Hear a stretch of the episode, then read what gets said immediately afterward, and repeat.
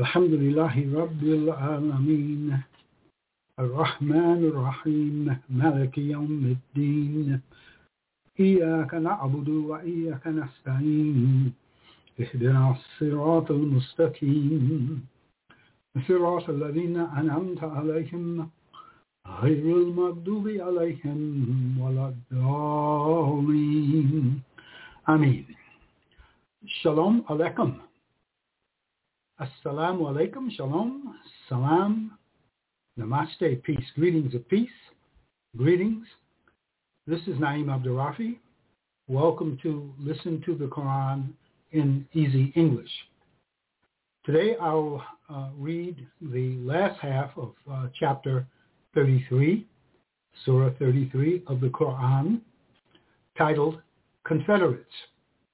First, my standard introduction. What are we reading or listening to when we read or listen to the Quran? Answer, the words of God, the Creator, Allah, La, object of worship, Allah, the object of worship. I'll be using the term God. We are listening to or reading the words of God. God conveyed those words to Gabriel, the revelation angel. Gabriel conveyed the words verbatim to Muhammad, the prophet. This conveyance took place over 23 years, from 610 to 633 A.D., or Common Era. The beginning of this interaction between Muhammad and the angel Gabriel marks the beginning of Muhammad's commission as a prophet. Muhammad memorized the words. He recited the words to family and followers. They memorized the words. Those who could write wrote and memorized them. Prophet Muhammad shared the words with others of his followers. They memorized, wrote, and shared. When the 5 daily prayers became a duty of Muhammad and his followers, recitation of the words became a major component of prayer.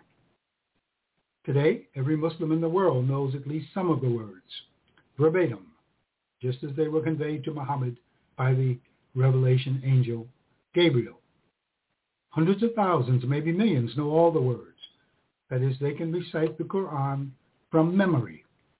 So the 5 daily prayers we Muslims perform are for both worship and for preserving the Quran. Muhammad himself could neither read nor write, but he was not illiterate. His society was a non-literate society, not an illiterate society.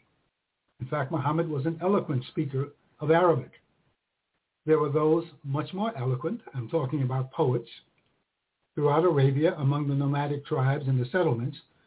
Poetry is highly regarded and poets greatly esteemed.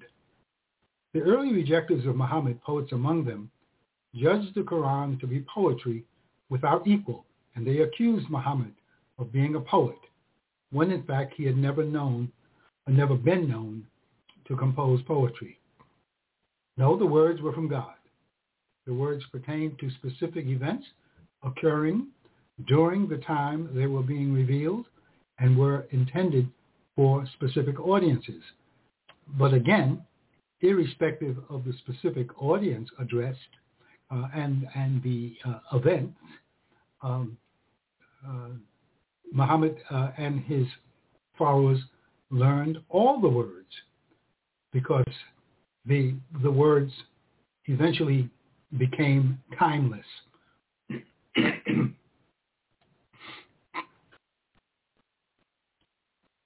Among the various audiences addressed are these: all the worlds, quote unquote, from the Quran. That the Quran is a mercy to all the worlds, and the worlds include, encompass men, jinn, creatures, and all creation, all galaxies and beyond the beyond, all the worlds. All of these are the creation of God, of Allah, and the Quran is a mercy to all the worlds. And it addresses the believers. It is for them guidance. The Quran is guidance for the believers. And the Quran addresses Muhammad himself, addresses his followers, his immediate family, his wives, doubters, deniers, opponents, bitter opponents, enemies, idolaters, pagans, that is, idol worshippers. Idol worship prevailed on the Arabian Peninsula and in many, if not most, other places in the world at the time of Muhammad, and for many centuries, possibly millennia before his time. There were Christians and Jews in Arabia, and there were those like Muhammad who did their best to adhere to what Prophet Abraham had left 3,000 years earlier through his son Ishmael, Prophet Ishmael. But idol worship prevailed, especially in Mecca, Muhammad's birthplace and home until he was 52 years old.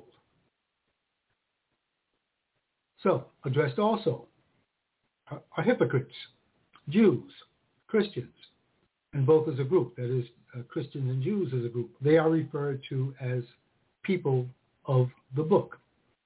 These are the people who to whom were revealed the Torah, the Psalms, and the Gospels, and those receiving the Quran would also be people of the book, because the book actually refers to the book that is with God, what is known as the mother of the book, the Ummul Kitab. Also, on rare occasions, individuals are addressed, individuals even by name. So the words of God address specific circumstances and people in the time of Muhammad. At the same time, they address timeless issues and speak to humanity for all time. Following are some things addressed by the words: the purpose of life, the nature of the life of this world, guidance for successful living in the life of this world, guidance in the form of information, encouragement, reminder, inspiration, and warning. The purpose of paradise, description of paradise, the purpose of hell, description of hell, description of judgment day, day of reckoning, final hour, resurrection day. These are all the same.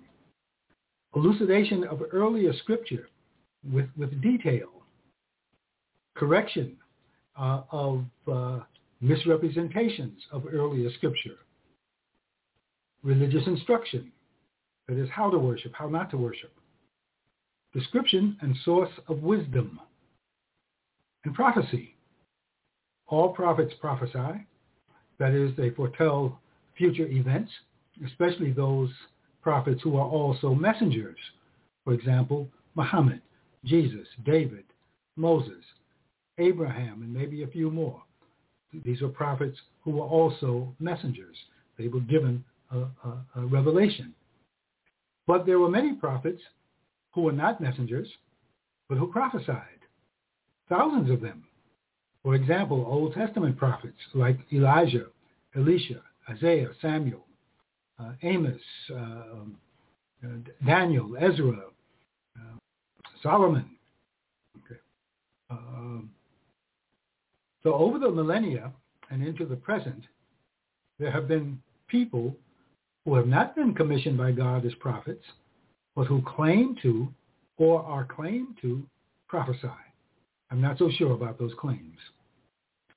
Finally, a helpful note. The references and allusions to events occurring during the years the Quran was being revealed could cause confusion, but they shouldn't. Yes, knowing what references and allusions point to do broaden understanding, but not knowing takes nothing away from understanding. The translations I use have notes, in some cases, lots of notes, along with appendices. When I first started reading the Quran 40-plus years ago, I eventually learned to bypass the notes and appendices. I went back to them later. Nothing lost, much gained. So it is with understanding the many references and allusions in the Quran to Torah, to the Old Testament, to the Gospels, to the Psalms. So it is with knowing world history So it is with knowing spoken Arabic. So it is with knowing classical Arabic. So it is with being able to unpack Arabic poetry that utilizes the Arabic of the time of Muhammad. So it is with being able to linguistically analyze the spoken Arabic of that time. Certainly, having background in these areas could broaden and deepen one's understanding of the Quran. But we must keep in mind that the words are the words of the Creator and Sustainer of the heavens, the earth, all upon, all within, all beyond, and all between. Meaning runs to depths humans cannot fathom. Meaning is also right at the surface in easy English. So listen to the Quran in easy English. And if you want to give me feedback, and I sorely desire feedback, please get in touch with me at Facebook. The page is Harlem University Radio, facebook.com. Harlem University Radio. You can also connect with me by going to blogtalkradio.com. And again, looking for Harlem University Radio. All right. So let me begin today. So we're going to do the second half of that is complete chapter 33, Surah 33, titled Confederates. I'd like to say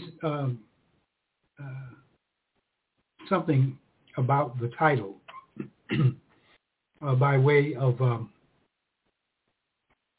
putting our readings today in some historical context. Just a little. Muslims listening will recognize the fact that at the beginnings of the two Eid prayers, the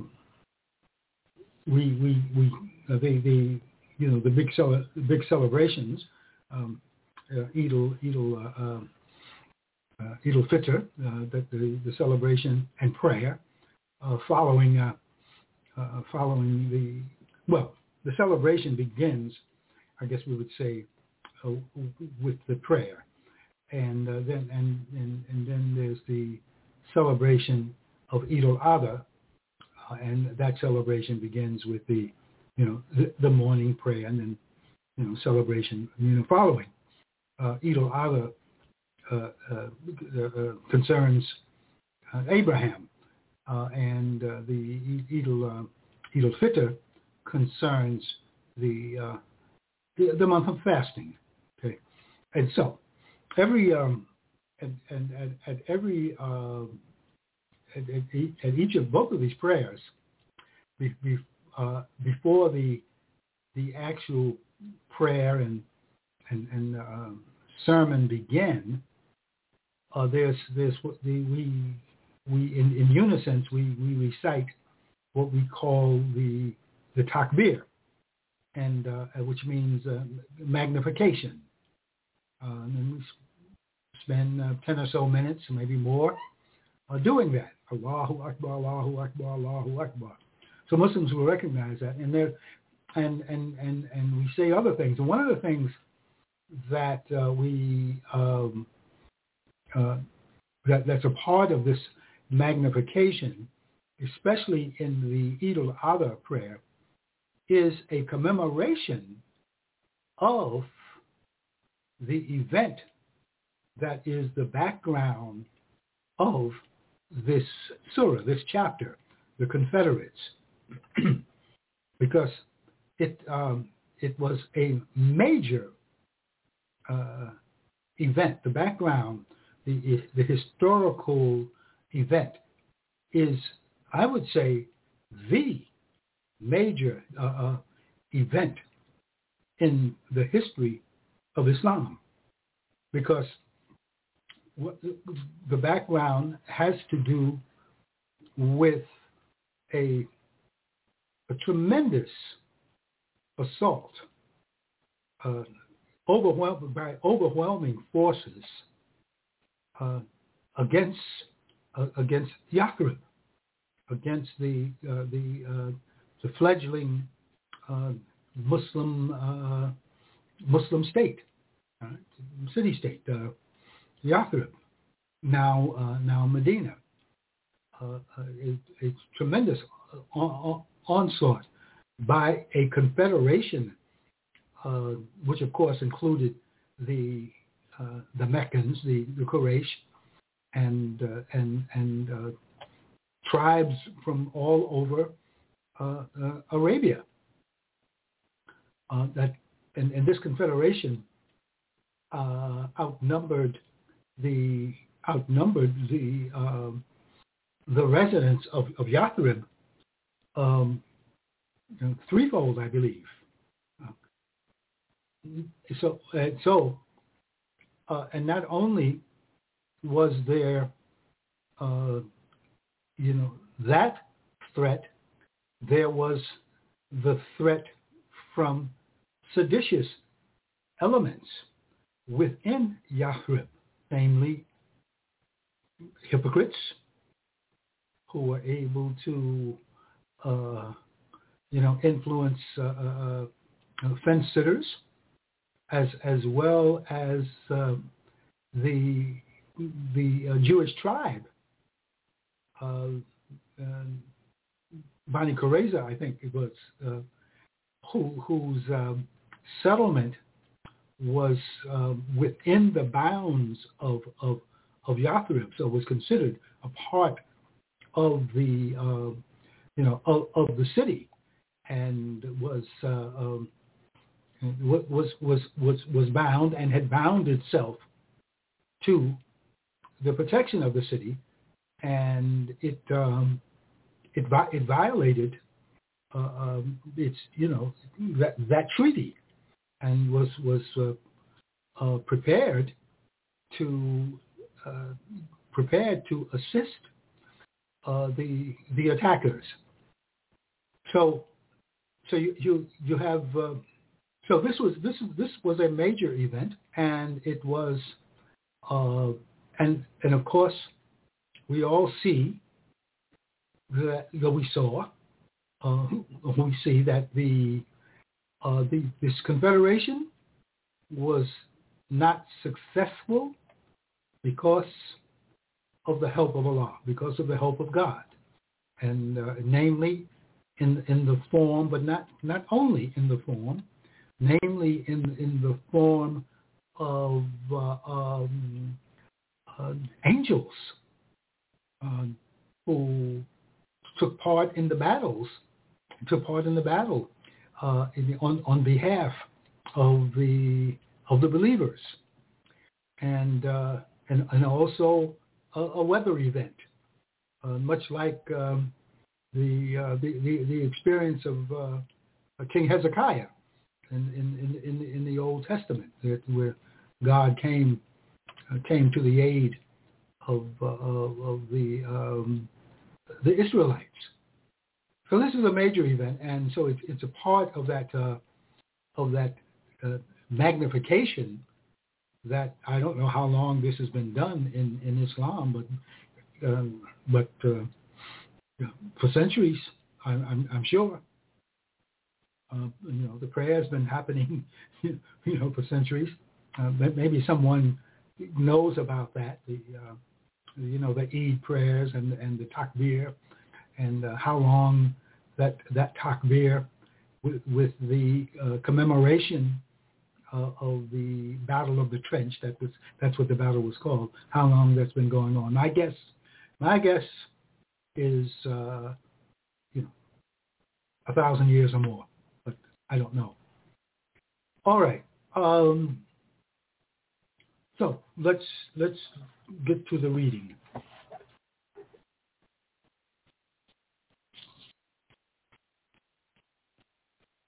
Verse 41, Ayah 41. Bismillahir Rahmanir Rahim. O you who believe, remember God greatly.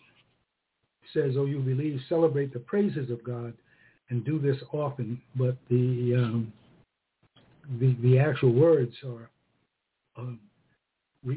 remember God with a great remembrance. Okay.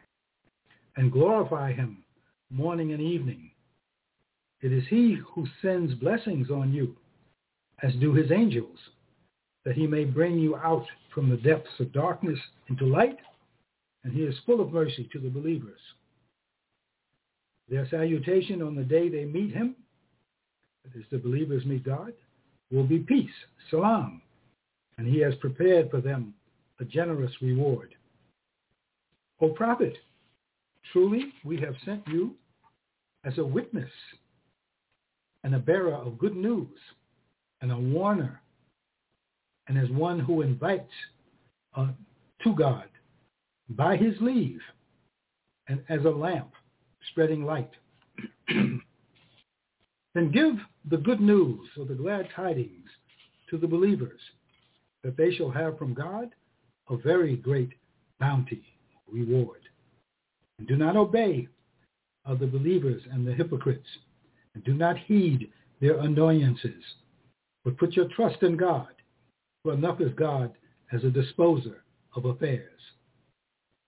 O you who believe, when you marry believing women and then divorce them before you have touched them, no period of Idat. Idat is the period of separation that must happen before a divorce can be final. So there's the Idat period, and when that period, that waiting period is over, you might call it a cooling off period, the couple either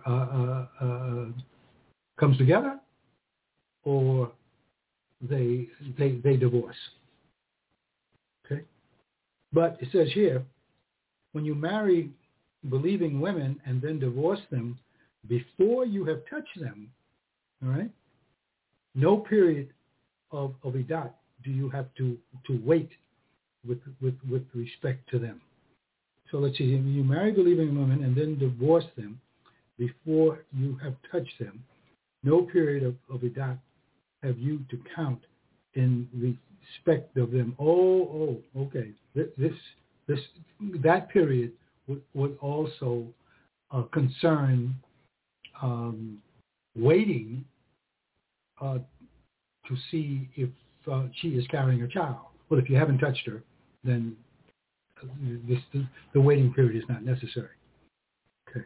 So give them a present and set them free in a handsome manner.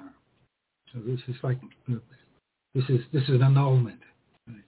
O prophet, we have made lawful to you your wives to whom you have paid their dowers, or what we call a mahr, and those whom your right hand possesses out of the prisoners of war whom God has assigned to you. Also lawful, and daughters of your paternal uncles and aunts, and daughters of your maternal uncles and aunts who migrated with you. Okay.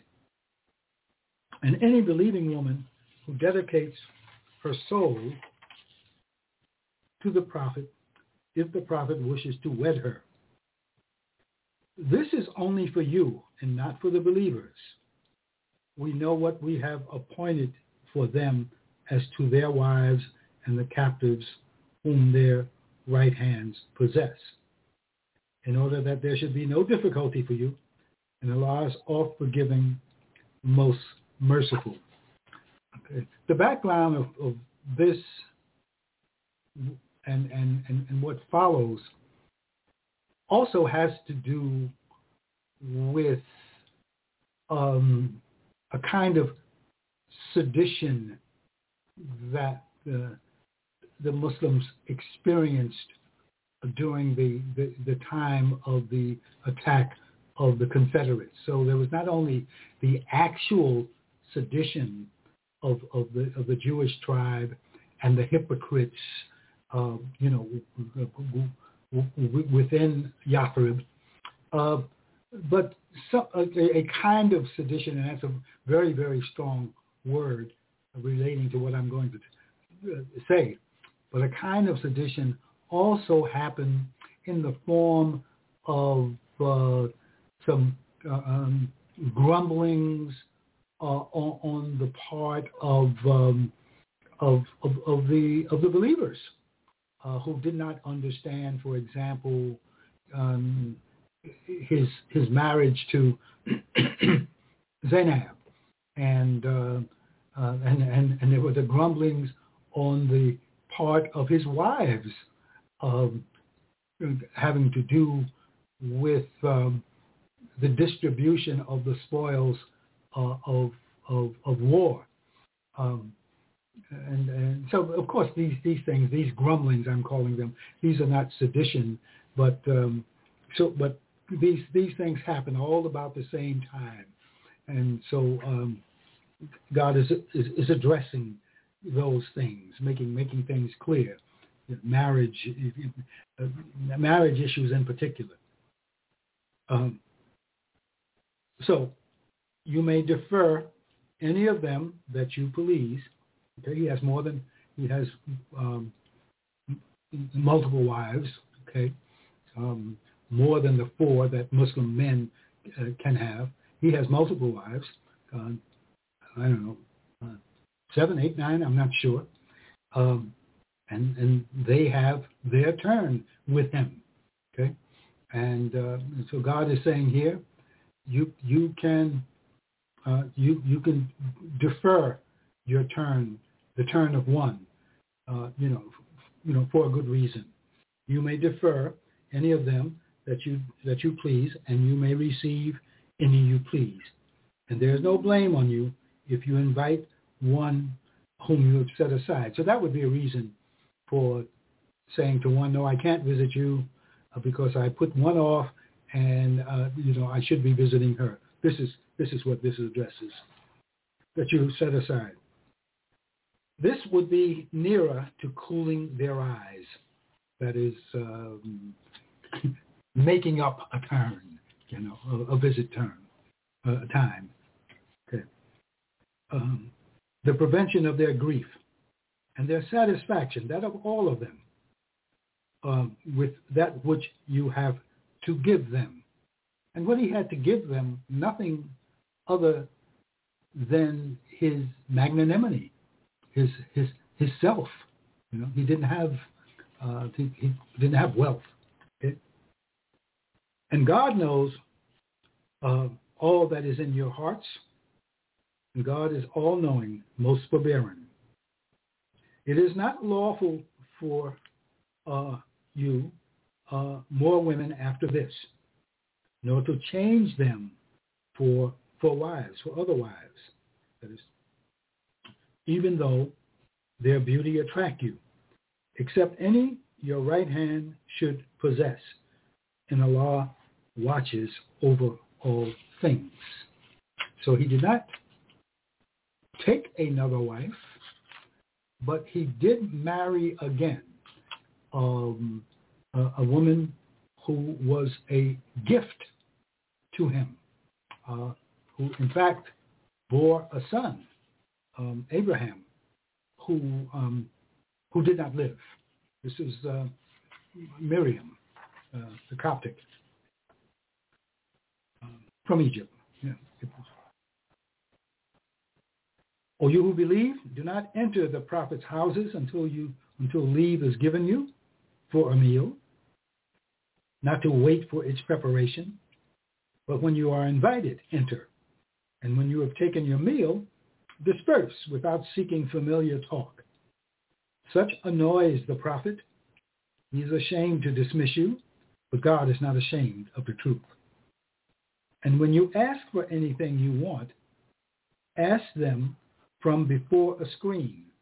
That makes for purity, for greater purity, for your hearts and for theirs, when you ask them. That is, the believers would want something for the prophet, some permission or of some sort, and they would know what house he was at on a particular day, and go to that house in order to have an audience with him, right? And they might go and find themselves not addressing him because he may not, if he's not there, but addressing the lady of the house. Okay. So when you ask for anything you want, that is permission to speak with the prophet, okay, ask them from before a screen. That makes for greater purity for your hearts and for theirs.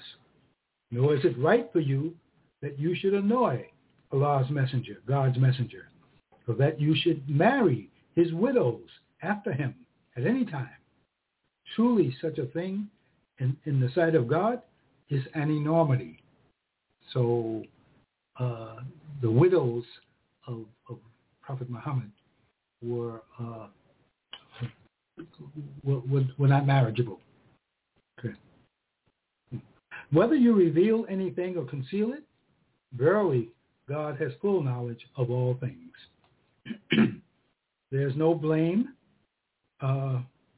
Okay, now this concerns the how women clothe themselves. There is no blame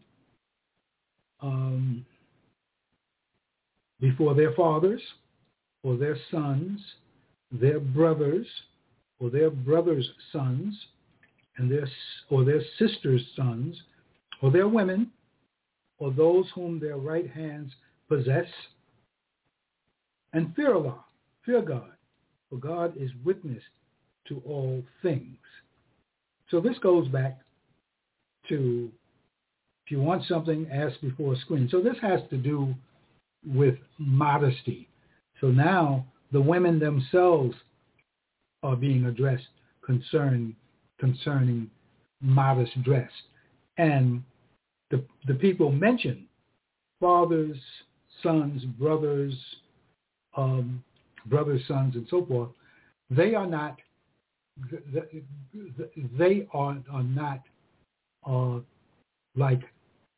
like strangers. How the women appear before their sons or their fathers is more relaxed than before people who are not in this category. And fear God, for God is witness to all things. God and his angels send blessings on the prophet.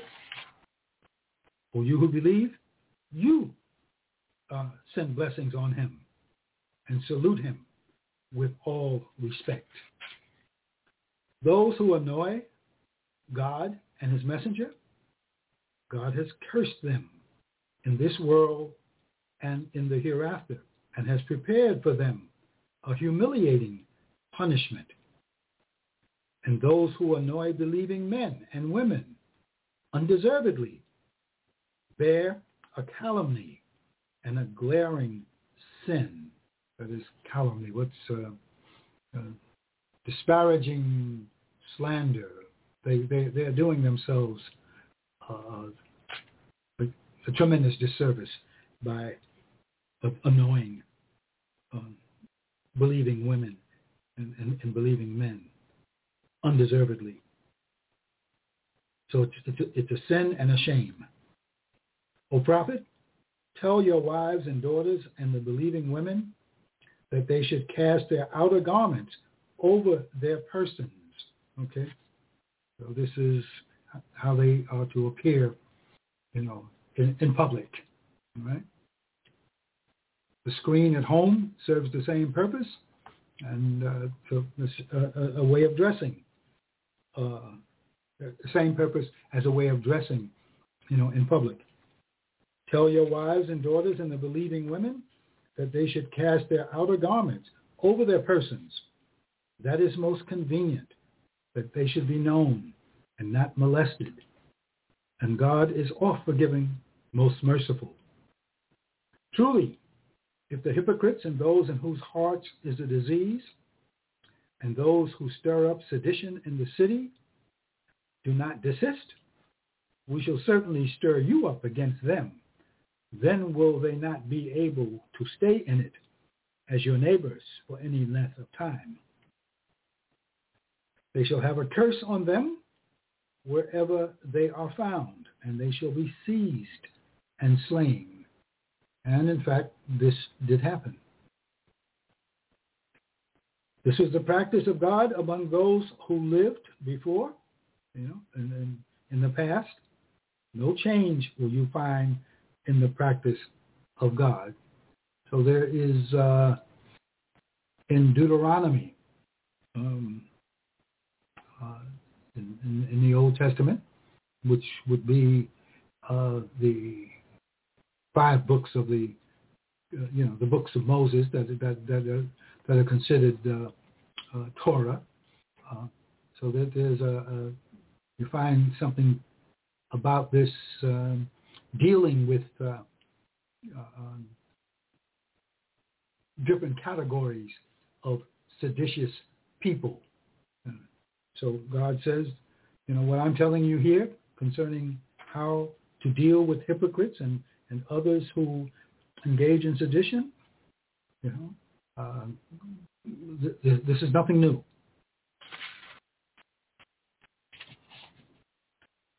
Men ask you concerning the hour. The knowledge of it is with God. And what will make you understand? Perchance the hour is near. So the conversation goes to a transcendent, lofty level here. And then back to mundane matters. Verily God has cursed the unbelievers and prepared for them a blazing fire. Now, who is an unbeliever? If you look at the descriptions previous to this, you see who an unbeliever is. An unbeliever is not simply someone who does not accept Islam, does not know Islam. Certainly an unbeliever is not a Christian or a Jew. So some listener might want to comment on this. So that's that's an issue about which there is really no debate, but lots of misunderstanding. Okay. So truly, God has cursed the unbelievers and prepared for them a blazing fire, to dwell there forever. No protector will they find, nor helper. The day that their faces will be turned upside down in the fire, they will say, woe to us, would that we had obeyed Allah, obeyed God, and obeyed the messenger. And they would say, our Lord, we obeyed our chiefs and our great ones, and they misled us to the as concerning the path. Our Lord, give them, that is our chiefs and great ones, give them double penalty and curse them with a very great curse. For you who believe, do not be like those who vexed and insulted Moses, but God cleared him of the slander they had uttered, and he was honorable in God's sight. You can read about this in the book of Numbers, I think it is. For you who believe, fear God, and say a word directed to the right, that he may make your conduct whole and sound, and forgive you your sins. He that obeys God and his messenger has already attained the highest achievement. We did indeed offer the trust to the heavens and the earth and the mountains, but they refused to undertake it, being afraid of it. But man undertook it. He was indeed unjust and foolish. With the result that God has to punish the hypocrites, men and women, and the unbelievers men and women. And God turns in mercy to the believers, men and women. For God is oft forgiving, most merciful. Sadaq Allahul Azeem. God is the sincere. He speaks the truth. So that brings us to the end of Surah 33, chapter 33. So again, I wish to hear from listeners who have questions, comments, some clarifications to make. And I thank all my listeners, and I ask God to bring to my attention any misrepresentations I have made, and that he forgive any listener who says anything or does anything having been misled by my misrepresentations. So again, the way to connect with me is at Facebook. Look for Harlem University Radio. That's the page, and you can connect with me through that. Or you can go to blogtalkradio.com and look for, again, Harlem University Radio. And if you go to the Facebook page, you'll see a link to this broadcast, the Quran broadcast, and the history broadcast all together in one place at Anchor, the podcast platform that the platform that carries these broadcasts as well as distributes them to other podcast platforms. So again, thank you. Shalom Aleichem. Assalamu Alaikum. Shalom Salam. Namaste. Peace. Greetings of peace. Greetings. Salam. Salam.